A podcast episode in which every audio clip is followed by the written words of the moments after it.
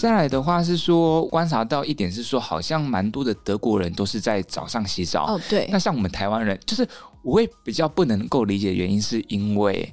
就是比方说，你已经工作一整天，或者是上课一整天，嗯、竟然可以直接躺在床床 上。对，我是觉得这个，嗯，不晓得像比安卡是早上我、哦。我觉得我们之前好像也有来宾聊过这个，大家都蛮不能理解这一个事情的。嗯、我必须说，其实我在德国的时候，好像有一阵子大学的时候，好像也是改成早上洗澡，因为你觉得早上洗澡就可以提神那样子。但是被大家说，我也觉得好像真的有点恶心。Deutsch Pipapo。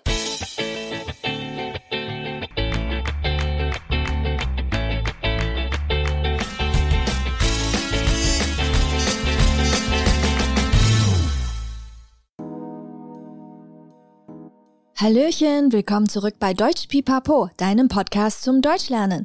欢迎再回到德语噼啪聊，最生活化的德语学习频道。我是 Bianca。又来到我们的专访单元，Kaffeeklatsch mit Bianca，喝咖啡聊是非喽。这次我们邀请的来宾，我相信大部分学习德语的听众在 IG 上也不陌生。他们时常会分享许多跟德国主题有关，而且具有讨论性的贴文。我自己觉得也非常有趣，也有在关注，所以才会有这次的专访哦。那这次我们邀请的是谁呢？让我们来欢迎来自台北古登堡德语创办人 Carsten。Hello，大家听众朋友好，我是古登堡德语创办人 Carsten。在访谈开始前呢，我想问一下听众，古登堡德语官方 IG 哪一篇文章最热门？那不知道的听众等等，我们会在节目中会公布答案，而且会跟主持人比昂卡一起讨论这篇最多人共鸣的主题哦。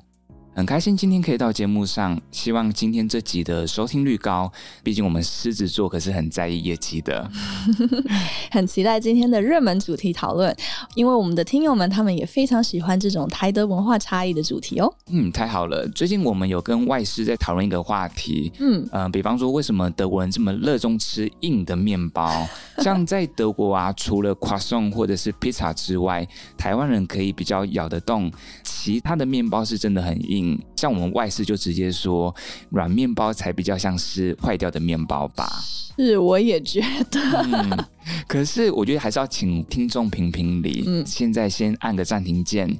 去 Google 一下，然后搜寻德国的黑麦面包，那个真的不叫面包，那个比较像是叫做黑麦硬饼或黑麦饼干。那我记得有一次我去德国的朋友家过夜，然后隔天早上呢，他们就准备了这个黑麦面包给我吃，然后当下我就觉得他们在开玩笑。所以比安卡，你喜欢吃这种面包吗？我想 Carsten 在说的应该是那个 Pumpernickel，对不对？嗯，就是难怪你会说它有一点像黑麦硬饼，因为它。真的非常扎实，对而且它有带一点特别的酸味那样子。嗯、有些人会觉得，外国人可能会觉得台湾、呃、怎么会吃臭豆腐这一类的东西，带一点酸味。哦、可是台湾人反而去吃这种。这种特别的面包就觉得好像坏掉，可是像你们的外师有说，就是我们也会觉得面包应该是要有个扎实感，你才觉得有在吃面包。我个人就还蛮喜欢的啦，我必须说，但是不可以拿我来当标准，因为我喜欢的东西可能也是有点怪。对，不过老实说，德国的面包一定是跟德国的民族性有关。嗯，它感觉非常扎实，而且不苟且，连面包都不会给你偷工减料。这样没错，嗯、这就是真的德国做。事的精神嘛，呃，尤其是像这种面包，你真的只要小小一块，其实你就可以撑一整天了。啊、真的，嗯，哇，谢谢 Carsten，立刻就跟我们分享了一个主题。待会儿我们再来继续讨论其他的主题吧。好，那我们先回来开场一下，相信我们的听众一定对 Carsten 本人也非常好奇。他在德国相关的经验非常丰富，所以才能持续的跟大家分享这些文化主题与观点。那我们先请 Carsten 跟听友们简单的介绍一下自己。好了，嗯，好。那我大学的话是福大德文系，那后来有去德国当交换学生一年，嗯，然后那时候是在马博。也有参加过德国大大小小的语言课程。那比方说像是大学附设的语言学校啊，或者是连锁的德文教学机构都有上课过。那我有一次比较有印象深刻的是，有参加 TestFive 的语言班。嗯、那这个机构没有付我业配费，所以我就不讲他们机构的名字了。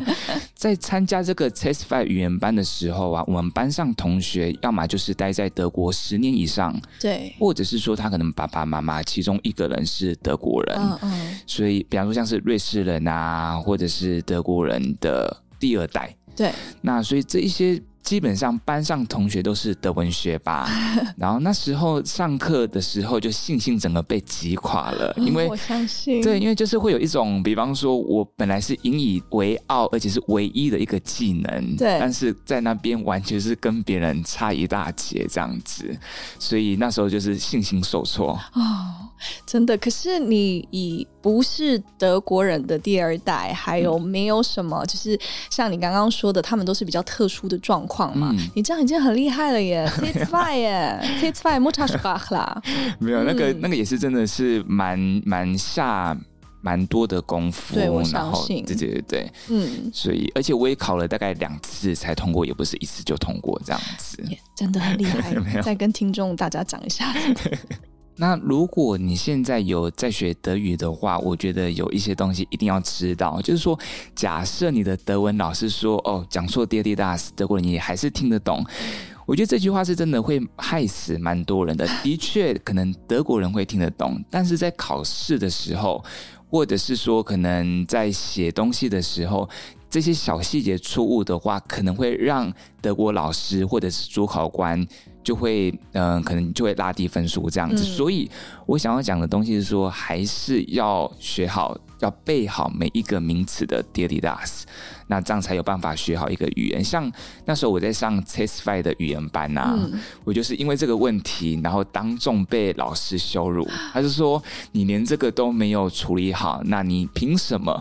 当然他没有讲这么重啦，但是他他就说，你凭什么再来学 testify 这样子？哇！所以我觉得还是要把 dir die das 给背好。但这也算一个震撼教育喽，嗯、就是现在对你来说，这个现在是一个，嗯，应该是说 deine Mitnahme，就你现在知道说，呃，劝大家真的从一开始就把基础打好，因为在德国有些地方真的不是可以随便糊弄过去，嗯、因为他们毕竟还是蛮讲究精准正确的一些文法，毕竟这也是一个，嗯。就是细节上的讲究嘛，而且的确是说，你讲错的话，可能就会影响到主持受格的理解，所以其实对于理解上是有差异的。对，呃，这的确是没有错。然后从你讲不讲究细节，其实可以从这边看得出来，你对学习这个语言的态度是什么。其实这个还蛮重要的。嗯，嗯，所以真的奉劝大家，如果你现在再从 R S 开始学的话呢，一定要有。习惯记住名词的性别，不要像我一样，等到后面才开始慢慢的补，这样真的非常痛苦。嗯，大家听到了没？好，那 Carsten，你还有其他特别的德国故事可以跟我们分享吗？嗯，有一次的话呢，去德国让我印象也很深刻。那时候我蛮幸运，有获选世界公民岛嗯计划的旅行家。嗯、那我的向导呢是上影科技的蔡慧清总经理。这项计划很简单的说，就是你要去德国当地做采访，嗯、然后分析德国中小型企业背后的成功原因。其中有一个层面，我们在探讨的是说，家庭或者是学校教育对成功企业家的影响。所以呢，我就要到不同的家庭啊，或者是学校去拜访跟采访，这样子。哦、很有趣哎。对，嗯，对，其实也真的认识到蛮多人的。其中有一次呢，我有到一个班级上参观，嗯，然后那时候呢，他们在上生物课。然后老师就是带领大家认识羊毛的功能，忘记是羊毛的功能，还是要带领大家认识羊毛，我有点忘记了。反正不管怎么样，老师就打开一箱盒子，蛮大箱的，嗯，然后就把里面全部的羊毛都拿出来。嗯、那这跟我在台湾受的教育其实蛮不一样的，就是说，即使在小学的我们在台湾的小学呢，我们大部分的课程。都是透过书本或者是教材来认识这个世界。其实课后的话呢，在这个班级，我也有在这个班级介绍台湾。那学生们其实有给予蛮多的问题或者是反馈的。嗯，那这跟我认知也蛮不一样，因为通常。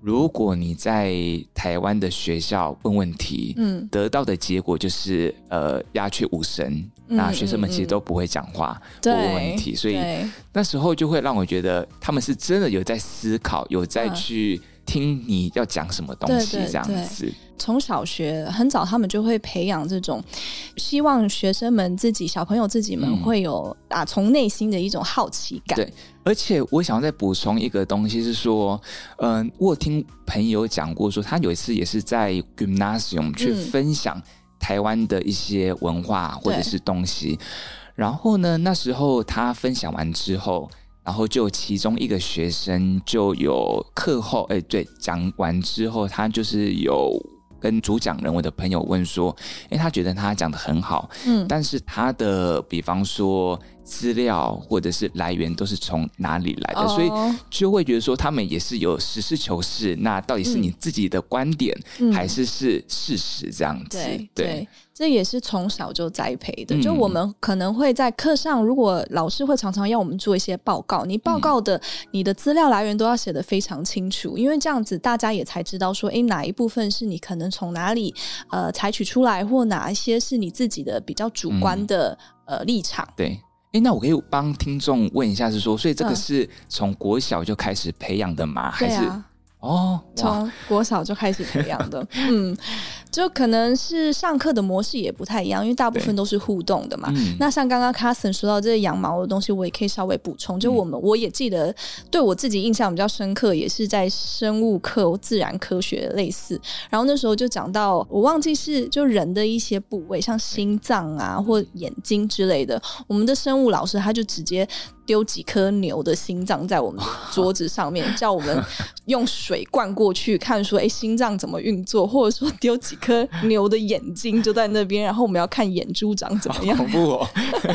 好，不过感觉应该也是蛮有趣的啦。但就是对，就像上面有说，也是某种震撼教育吧，你就不会再忘记，真的不会忘记。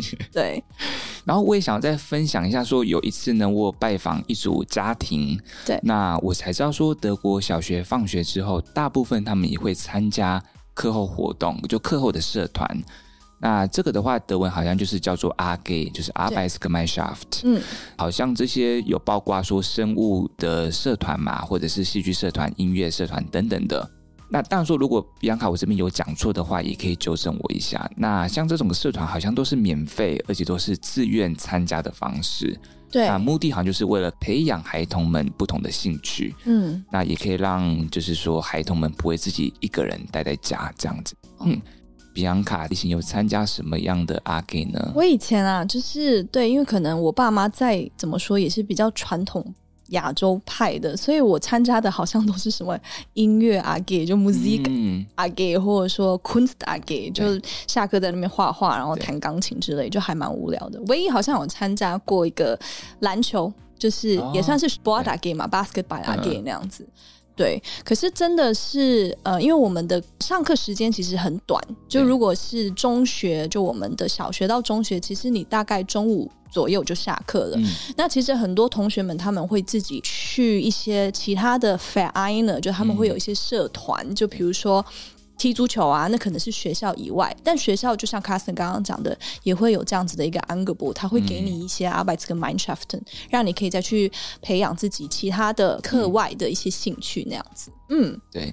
然后呃，在这个家庭访问的时候啊，我们又聊到德国的学校教育。嗯，那也先跟呃听众朋友就是先科普一下德国的学校教育。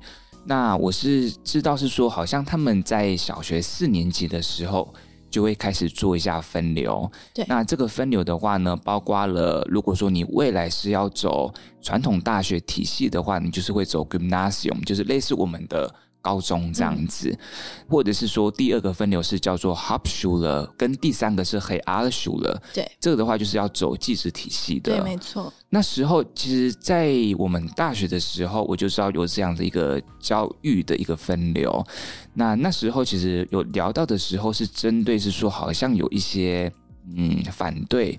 或者是说比较批评的声音是说怕会太早分流，嗯，或者是说分流的系统比较僵化。那不晓得比昂卡自己那时候在求学的时候，你的经验是怎么样的？我觉得还是就像 Carson 说的，其实都会觉得有一点太早，因为毕竟你看四年级，嗯，才十岁左右嘛，而且其实实际上他并不是四年级后开始分流，嗯、但是他呃决定你要去哪一个。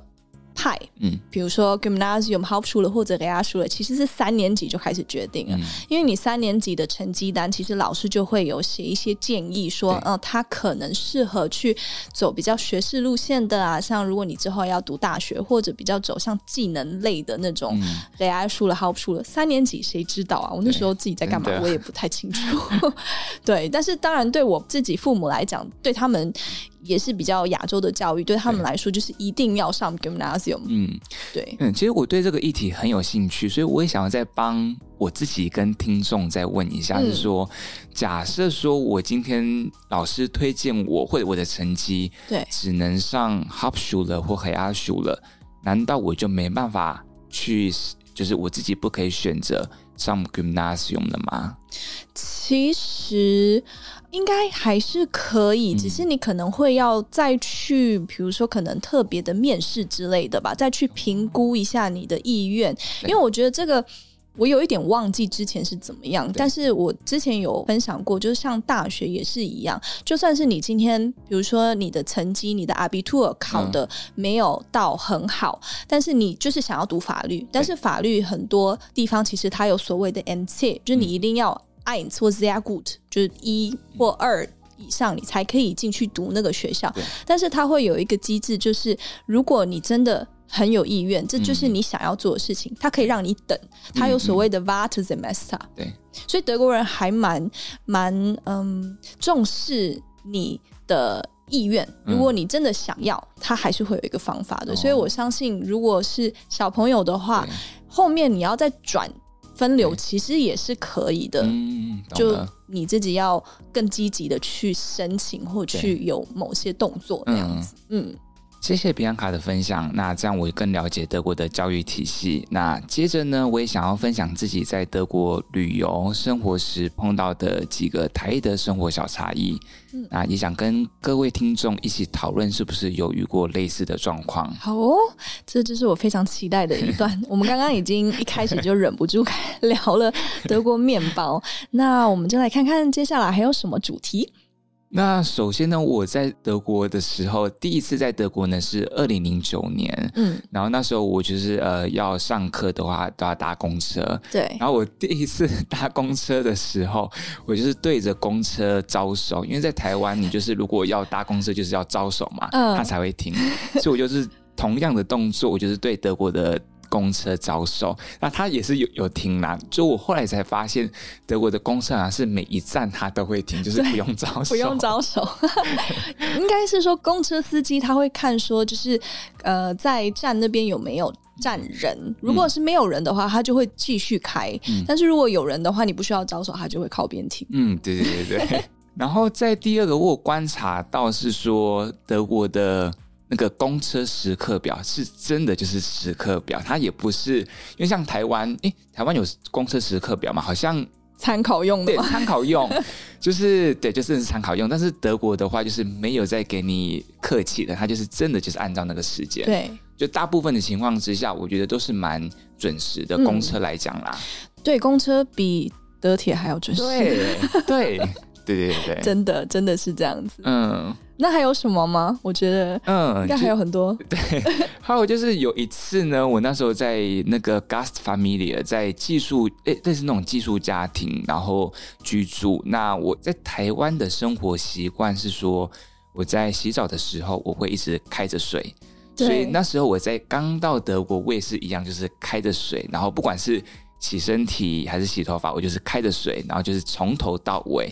那后来呢，有被那个那个后妈或后爸就是有讲话这样子，嗯、然后也发现就是说，其他的朋友们好像我的经验是说，他们只要是在洗身体或洗头，他们会先关水，等到要冲的时候再把水打开。哦，所以不确定这到底是我的刚好朋友们都这样子，还是说，诶刚好德国人是不是都是这样？这部分我也不知道，因为我跟你一样，我也是水一直让它开着的，因为会冷呐、啊，所以就觉得这样比较温暖。对对对，可能是我们习惯这样子吧。可是你这样说，我觉得也是蛮有道理的啦，嗯、因为毕竟德国人好像是比较节俭一点，嗯、像他们就比较少会。巴等就比较少会泡澡，因为他们觉得水这样一放进去就好几 liter 那样子，就觉得好像蛮浪费的。嗯，嗯真的真的。再来的话是说，观察到一点是说，好像蛮多的德国人都是在早上洗澡。哦，对。那像我们台湾人，就是我会比较不能够理解的原因，是因为。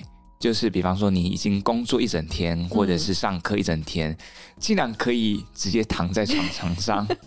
对，我是觉得这个，嗯，不晓得像比安卡是早上我、哦。我觉得我们之前好像也有来宾聊过这个，大家都蛮不能理解这一个事情的。嗯、我必须说，其实我在德国的时候，好像有一阵子大学的时候，好像也是改成早上洗澡，因为你觉得早上洗澡就可以提神那样子。但是被大家说，我也觉得好像真的有点恶心。晚上不洗澡 就躺进那个，但他们有一个说法是啊，他们床单什么都很常换那样子。但是还是我能理解，就是觉得不是很干净。对，对对对对，就是感觉是心理作用的那个层面。对，但他们真的的确大部分都是早上洗澡，没有错。嗯，而且并不是只是早上洗澡的问题，就是有些可能冬天的时候，真的的确是有，就可能两三天才洗。哇，是哦，嗯、对。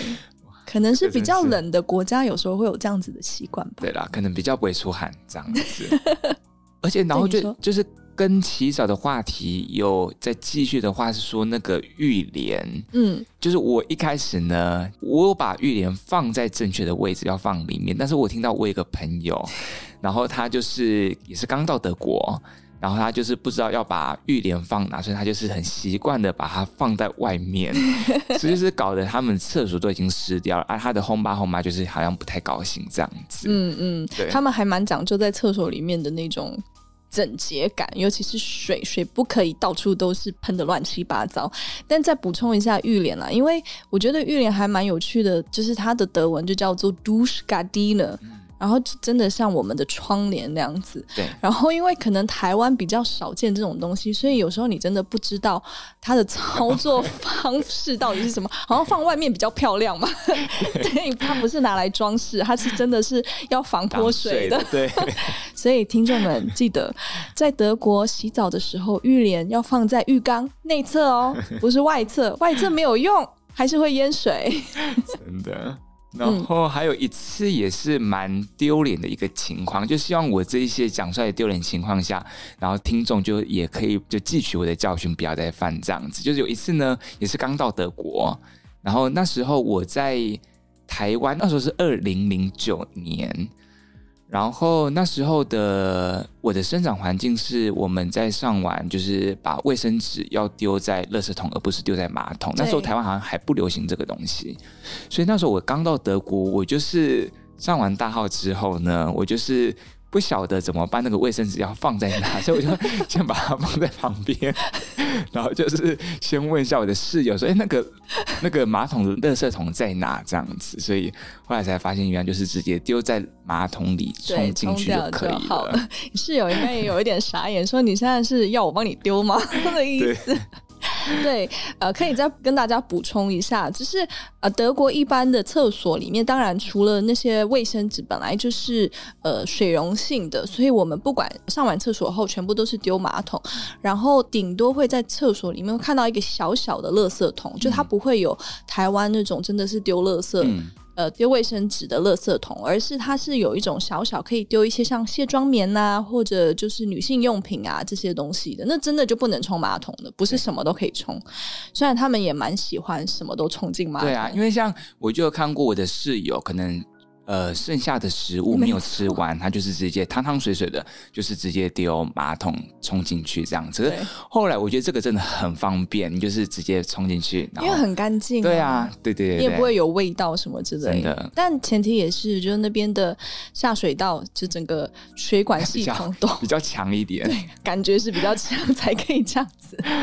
没错，嗯。那还有什么其他的？你觉得比较不一样的冲击吗？嗯。呃，这个可能不是冲击，但是可能一开始比较不习惯的，比方说可能在搭电梯呀、啊，或者是在走廊看到邻居，都要跟他们打招呼。对，我觉得这个可能对于我来讲，我会不习惯的原因是因为我可能如果是住公寓，对，那你看到邻居的话，其实我不会特别去打招呼啦，可能是、哦、对，然后或者是搭电梯，你也不会跟陌生人打招呼。我会耶，是哦，对，在在台湾你也会吗？我会，所以对我来讲是有点冲击，因为我觉得好像不然就他们被我冲击到，我就觉得这个人很怪，我又跟你不是很熟，为什么你都要跟我打招呼？可是我就觉得，因为电梯的话，如果他本来就是站在里面，然后我是进去这一个空间，嗯，我觉得这是礼貌上就是跟人家。至少点个头之类的，嗯、或打个招呼。可是我发现，好像人家会觉得我怪怪的，嗯、所以这是我回来台湾的反冲击吧。我还是会这样子。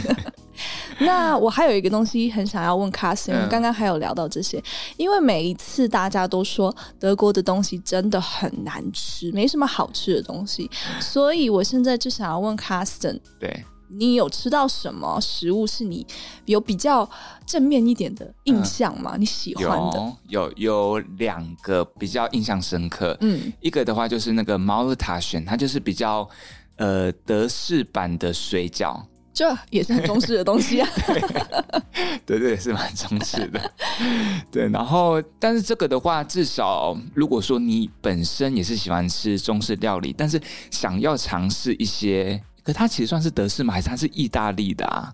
我觉得都有多多少少不一样的元素，哦、因为意大利真的是有那种就是 tortellini 啊，对对对对对对，它也有点像。嗯、它其实那个面皮是像我们 spaghetti 那种面的那种面皮，不像我们台湾的水饺的那种白的，嗯、它是比较偏黄的那样子。对，所以像 Maultaschen 就是很推荐给。你本身喜欢吃中式料理，但是你可能居住在德国，你可能没有选择。那我觉得你会蛮推荐，你可以试试看 Maultaschen，至少它是对台湾人来讲比较友善的德式料理。嗯，那你那时候吃的 Maultaschen，它里面包的馅是什么样子的？绞肉吧，我我记得是绞肉，对，然后会有汤。就我记得它好像有分汤的跟干的样子，哦，对对对。然后那时候是有两三块的 Maultaschen，它是比较大一点的，嗯。然后跟汤的部分好像就是那种炖汤，就是清汤，对对对对对对，哦，就算还蛮好吃的，嗯，不错不错，也可以推荐给大家。那另外一个呢？另外一个我有点忘记名字，是叫做 Bienenstich 吗？就是 Bienenstich 是这个蛋糕嘛？对对对，蛋糕。嗯，那它好像是叫蜂哎。类似那种蜂蜜蛋糕吗？我有点忘记了。对，可它那个蜂蜜蛋糕不是那一种台湾看到的那种蜂蜜蛋糕，长条状不是。嗯，它就是类似那一种一样有鲜奶油吧，然后好像有那个杏仁片吗？对，然后跟就是海绵蛋，诶，是海绵蛋还是戚风蛋糕这样子组合而成的？嗯，对对对，它是呃，它的名字也蛮特别，它。Bienenstich 就是被蜜蜂叮的意思，哦、但是它的蜂蜜味其实没有像我们知道那种熟悉的日式蜂蜜蛋糕那样子，它其实有一点像那种苹果派的表层，嗯、对。对，然后会有砂糖，还有那个、嗯、像刚刚 Carsten 说的杏仁片在上面，对，嗯，那个也蛮好吃的，我也蛮喜欢，简单但好吃。嗯 不过好像就这这两个完之后，好像就没有，没 有好可怜哦。德国真的是那种饮食沙漠嘛？对，美食沙漠，美食沙漠，很可怜。嗯，我还有一个，还想要再那个补充一个东西。那这个是我的个人经验，就是在德国的个人经验，嗯、然后。我想问比安卡是说，假设是刚到德国的台湾人，应该要怎么反应？这样子，就是有一次呢，我跟我的朋友走在那时候，我好像是在 Kern 还是在 Düsseldorf，我有点忘记了。然后那时候我们就是走过去，嗯。然后就是在聊天，然后就一个人突然拿传单，就发传单给我们这样子。然后因为像在台湾啊，就是可能顶多就是呃，刚刚点个头，然后可能就说哦不用，摇个手这样子，所以就直接走过去。可能那时候我也是下意识，我也是做这样一个动作，就点头，他说哎不用这样子。之后我们走了大概几步之后，就听到后面那个发传单的人好像就有点不太高兴，然后对我们。类似说，哎，怎么那么没有礼貌的感觉？所以我想问一下，比安卡是说，假设今天你在德国，然后你要被收到传单了，然后你不想要，那你要怎么反应？这个是一个好问题耶，因为我好像反应都会不太一样。我在台湾就是不拿，然后在德国我就是默默给他收下来。可是因为我觉得我自己在德国碰到发传单的几率没那么高，对对对对，就的的确比较少，所以你可能不会那么的反感或觉得说哦怎么一大堆东西，所以你就是还是会把它收下，然后稍微看一下。嗯，而且我觉得他们发传单是有目的性的，他会看你适不适合他要发的内容。这样子哦。我我个人觉得啦，就你不会觉得好像就是在那边要把那一百张发完这样子，嗯、所以因为毕竟德国什么东西都贵啊，就是你印刷、你的工资什么之类的，所以可能也会比较稍微有先锁定好你的 TA 那样子。对。然后台湾有时候就会常常说到，尤其是那种 便当，对，或就是有的没的的，对对对，那个就可能点个头，然后就经过。嗯对，德国还是收下比较好啦。后面 对，收下，然后过了下一个入口再再把它扔掉。那我们这边也顺便公布一下，刚刚一开始要。公布的热门贴文最高的一篇，那这一篇的话呢，就是德国也有红包文化哦。那所以想要再跟比安卡一起探讨的是说，哎，德国是送现金还是会送一个 Gutschein？然后对，对，那时候我们在做这一篇贴文的时候，我们就是有解析四到五个。德国可以送红包的一些场合，以及他们怎么送。嗯，那刚刚有跟比安卡好像有一起聊到，是说他们会折一些形状，比方说，我那时候就有看到他们有折蝴蝶，或者是可能折，还还会折什么？很多，对，就是至少把它弄成一个比较有创意的对礼物的感觉，不是只是放呃信封、红包袋或信封对红包对。对，然后以及也会放在那种可能怎么讲一一些道具，比方说它可能是一个类似存钱筒的造型，对对对，然后就会有不同的容器装这些钱这样子。嗯嗯，因为对他们来说，嗯，可能就除了你们贴文里面，因为那个贴文我有看，真的很有趣。嗯、过年的时候，对不对？对刚刚好呼应的时候，节日的呃一个讨论。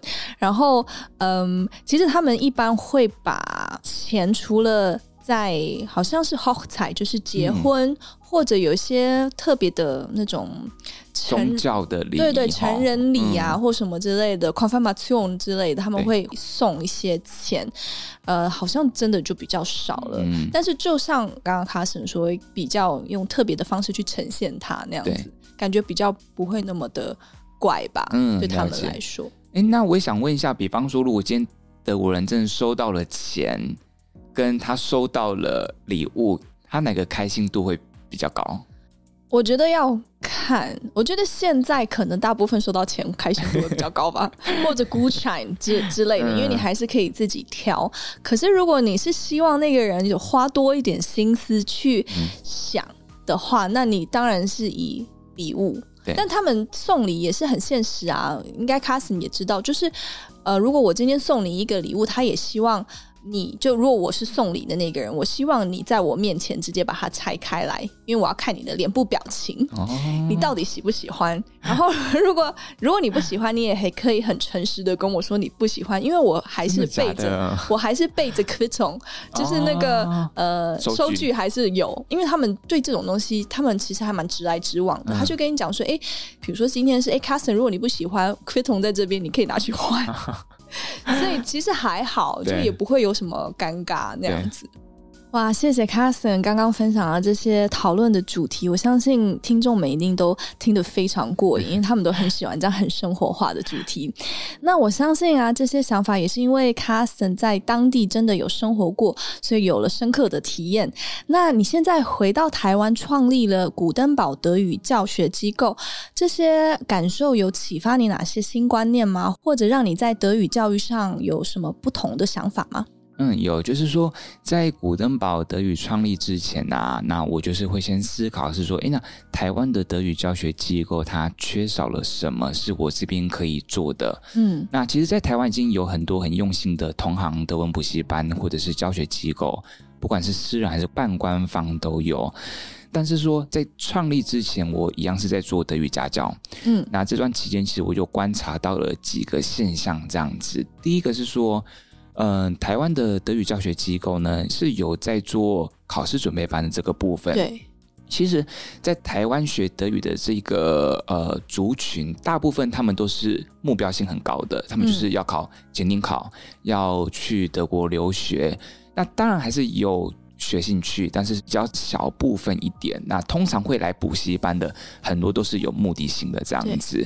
那这一些教学机构呢，可能他们有在做准备班，但是我觉得少了一点点的配套相关服务，这是第一个我观察到的。那等一下会跟大家讲一下何谓的一些配套相关服务。第二点的话是说，嗯、台湾其实有很多优秀的台湾籍跟德奥级的德语老师，但是可能就是没有那一种，比方说今天这个班，他要么。就是台湾籍老师教，要么就是外师教，嗯，没有说这个班它同时有中师跟外师教，嗯、我觉得少了这个部分。嗯、第三个部分是说，我觉得这些教学机构通常他们会比较，呃。当然是说，他们创立一定是为了希望可以有一些盈利营收，这个我觉得都是可以理解的。但是我觉得就是比较少了一点，可能提到一些呃书本里没有提到的德国文化这一块。嗯嗯，所以我这个部分我觉得也是我们可以做的。那第四个部分呢，是少了一些整合服务，比方说从学德文一直到德国留学代办，一直到。比方说，呃，台湾学生到了德国当地，他可能会有租屋的需求、开户入籍，或者是要、oh. 呃认识那边的环境。那我们这一边对，就少了这一个整合的服务，这样子。嗯、所以综合了刚刚的四个，就是有了古登堡德语的一个雏形。哦，对，了解。那我觉得说，我们我在创这个古登堡德语的一个教学理念，其实是很简单直接的。就是我的想法是，其实学德文其实是没有那么的顺其自然，就是他不会顺其自然就学会了。嗯，所以呢，你一定要随时随地透过，不管是透过老师，还是一些配套措施，来让这一些学习者。然后达到一些他们的目标目的，才能学好德文。嗯，这样子。那所以像我们古登堡德语的学习方针，就是说在课堂上融入西式的互动式教学、对话式教学，以及结合台湾的传统外语教学。比方说，可能还是需要写功课，还是需要背。呃，单字等等的，对，甚至是说，像刚刚讲的配套措施啊，那以古登堡德语来讲的话，就是每个礼拜我们会做电话测验，每个月的话，我们都会有德籍老师模拟口试以及助教服务的时间，那都是可以让真的要去考检定考的同学，然后实质上的得到帮助。嗯，对。那最后一点的话是说，我们的团体班就是是外师跟中师联合授课的。当然说，如果是 Base Five 以上的班级的话，就是纯外师了。嗯，对。那除了书本之外呢，我们在 IG 上也常常会分享一些德国文化，那就是站在台湾人的观点，然后来看德国。嗯，那甚至会让学员体验德国文化，比方说我们之前。有在学校办 Zingisen 跟德国桌游，oh. 还有可能会一起跟学员用那个 Advanced Calendar 这样子，所以透过体验，让学员可以有更有动力学德文。嗯、那这也是我们的信念，这样子。这个很棒。嗯，那最后的话呢，我们也是全台独创的一站式的服务，那就是从德文教学。德国留学代办，一直到德国的生活辅导。那比方说，像是会陪同学员租房子、银行开户、入籍等等，让一开始的学员进入到德国比较不会这么的慌张。对对，对哇！谢谢 Carsten 跟我们分享了你的初衷跟古登堡的教育理念。那我其实蛮好奇，就是我们都讲古登堡这个名字，到底它的由来是从哪里呢？有没有故事可以跟我们分享？有，但是我想要在讲这个故事之前，想要先讲一下，其实我们一开始不是叫古登堡，我们一开始呢是叫菲德德语。那为什么是叫菲德呢？我觉得这也是一个对我来讲也是蛮好笑的事情。这样子，嗯、就是一开始那个菲德啊，是从 德文有一个动词 叫做 verdienen 赚钱来的，这、oh. 就是把它音译过来变成菲德。其实我一开始本来是叫菲德能。然后后来我们就是有给风水老师看了一下名字，后来老师就说，那就是把能去掉，改成飞德。对，哦，这就是一个名字也不错啊，蛮市侩的名字。但为什么会后来变古登堡？后来就就发现，哎，好像刚好有一家机构也是在做外语教学的，也是叫飞德，那他们有注册商标了，哦，所以我们就是必须要改名字，而且也是他们通知我们，我们才知道这个事情。哦，对，所以后来就是改成古登堡。那古登堡呢，其实就是从一位呃，就是那个 Gutenberg，嗯，他的话就是呃，西方的印刷术的发明人嘛，嗯，他有一个蛮有趣，就大家可能知道说 Gutenberg 他是印刷术呃闻名的，但是我觉得他有一个小小跟我们这个品牌比较雷同的是说，他其实 Gutenberg 这个人本身他也是一位商人。他也是有在贩卖他的知识的这样子，嗯、所以我觉得跟我们这个品牌既要把我们的语言传播给大家，同时我们也还是一家公司，也是需要盈利的，所以我就觉得这样是一个蛮符合这个品牌。对，嗯，真的很符合，而且现在对这个品牌的故事会更了解。嗯。哇，刚刚这样聊下来，Carson 深入的观察了很多台湾学习者的 insight，然后也尝试给台湾学生更多元的学习环境跟方法。那因为我们的频道也有很多呃德语学习者，我想要请 Carson 再来跟我们分享一下一些学习德语的建议方向或者鼓励呢？嗯，好，那就是我想要先可能针对听力，因为我相信在台湾的学生对于德文听力这一块，我觉得也有很大的问题。其实我到现在可能在听一些更呃，可能比较专业的频道，也还是会有一些不太熟悉。但是如果说假设你今天是为了检定考，或者是说至少在初阶的德语听力，你要有一些进步的话，那我有两个方法蛮推荐的。第一个方法呢是加法式听力。什么叫加法式听力呢？就是说你先听一段。那你可能听完一段之后，你一定只有听到几个关键字，对，或者是对，可能一两句话。好，没关系，你这个时候你要对你自己心里面喊话说，没关系，慢慢来。至少你有先把这个一两句或者是几个关键字先把它记下来之后，嗯、再听第二次。那第二次的时候呢，我相信通常如果以经历的话。通常会听到更多的关键字，或者是更多的句子，那慢慢的把它叠上去，也就是说，可能需要听个三次、四次，这样子对于这一整段的了解就会比较好了。那切记，切记是说，可能就是先不要先去看逐字稿，对，或者是说就是呃去查单词，我觉得都先不要。我宁愿就是你先把三十秒听个两三次、三四次。然后自己先慢慢的把它，就是第一次听到什么记下来，然后第二次听到什么了，再把它加上去，然后再把它写下来。嗯嗯嗯。那通常透过这样的一个方式呢，学习者比较不会有压力，因为他就不会说啊怎么办，我怎么都听不懂。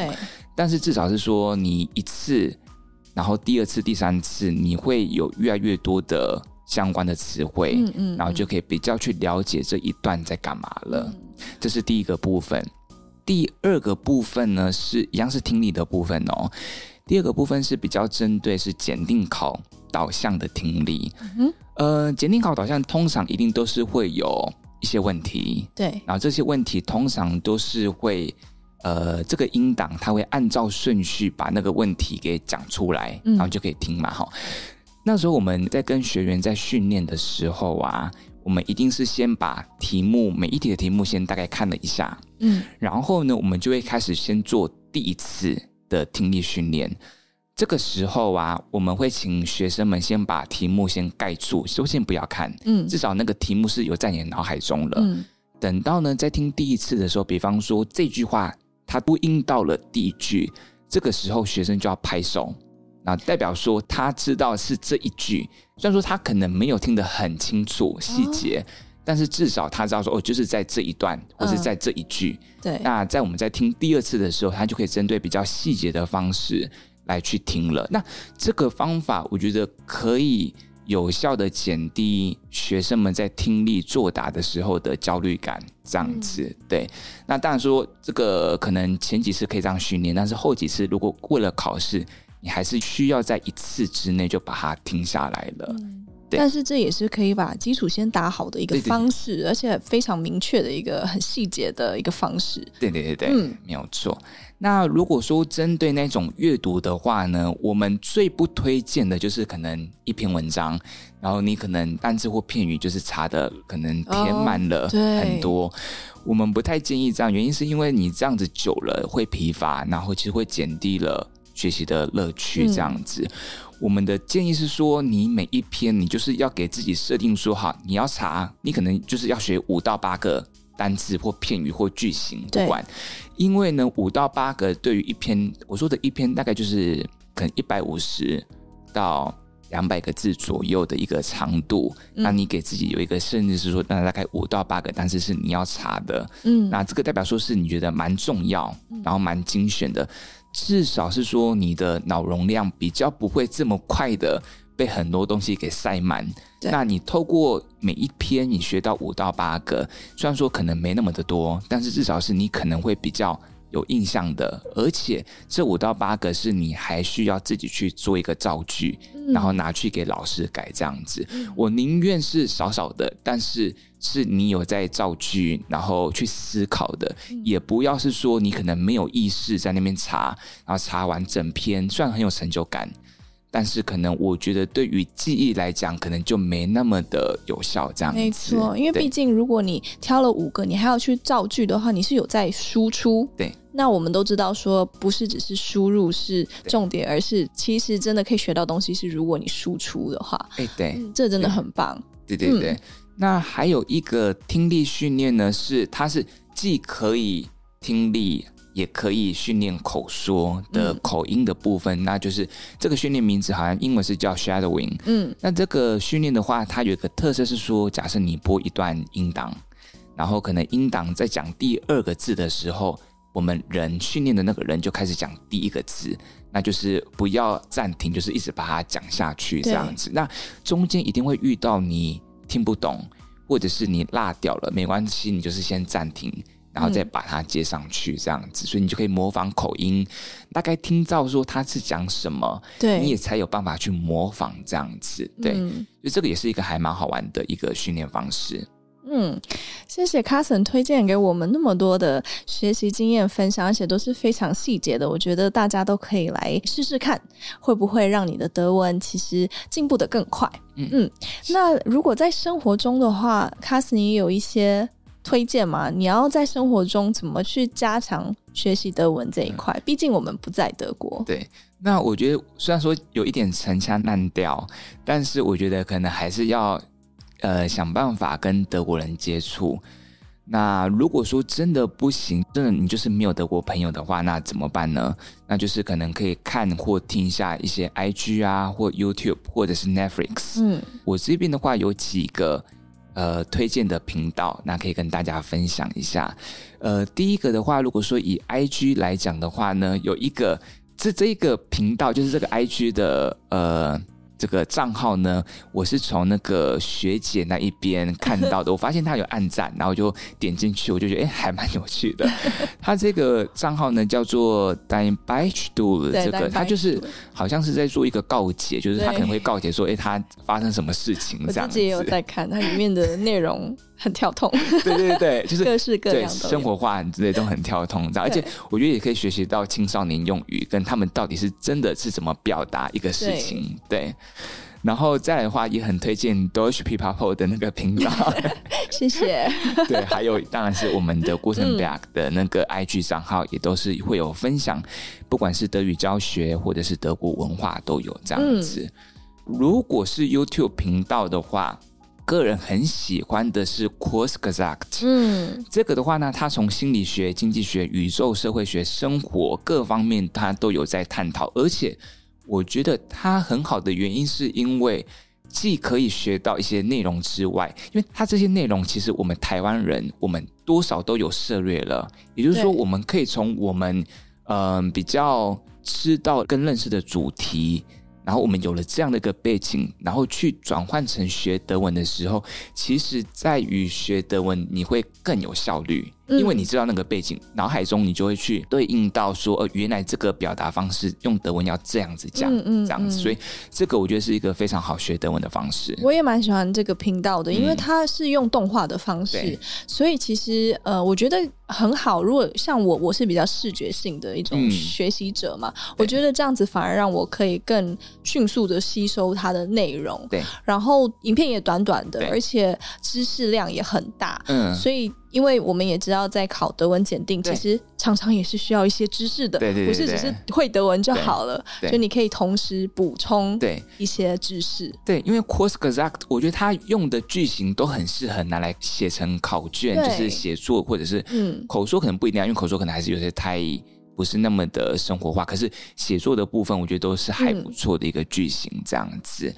好，那接下来我想要那个推荐一些 Netflix 的一些影集跟电影，比方说像我觉得《三人一宝》，这是中文名字，如果德文的话是叫做《Drei Türken und ein Baby》，这个的话算是喜剧的。那以及还有一个影集是叫做《How to Sell Drugs Online Fast》，这都是蛮好笑，不味道非常的难，觉得蛮适合可以推荐给学德文的听众。嗯，谢谢 Carsten 跟我们的分享，时间真的很快就到了节目的尾声了。那 Carsten，你应该知道我们的节目的传统吧？知道，没错，就是邀请你跟我们的听友分享一句座右铭，但是是要德文哦。你平时都会用什么话来激励自己呢？嗯，就是我觉得有一个德文的座右铭叫做 “Fear a sagt muss auch besagen”，。那这个的意思是说，做事呢不要做半套。嗯，像我以前的话，可能做事就做半套，所以常常没有结果就放弃了。蛮希望是透过这句话，可以期许自己把事情做好这样子。嗯，Wer A sagt, muss auch besagen” 真的很棒的一个座右铭，尤其是对学习者是一个很好的鼓励。嗯，那希望之后还有机会可以邀请你再跟我们分享更。多的东西，那听友们也可以再去追踪古登堡德语的 IG，可以了解更多德国文化以及跟德语相关的内容哦。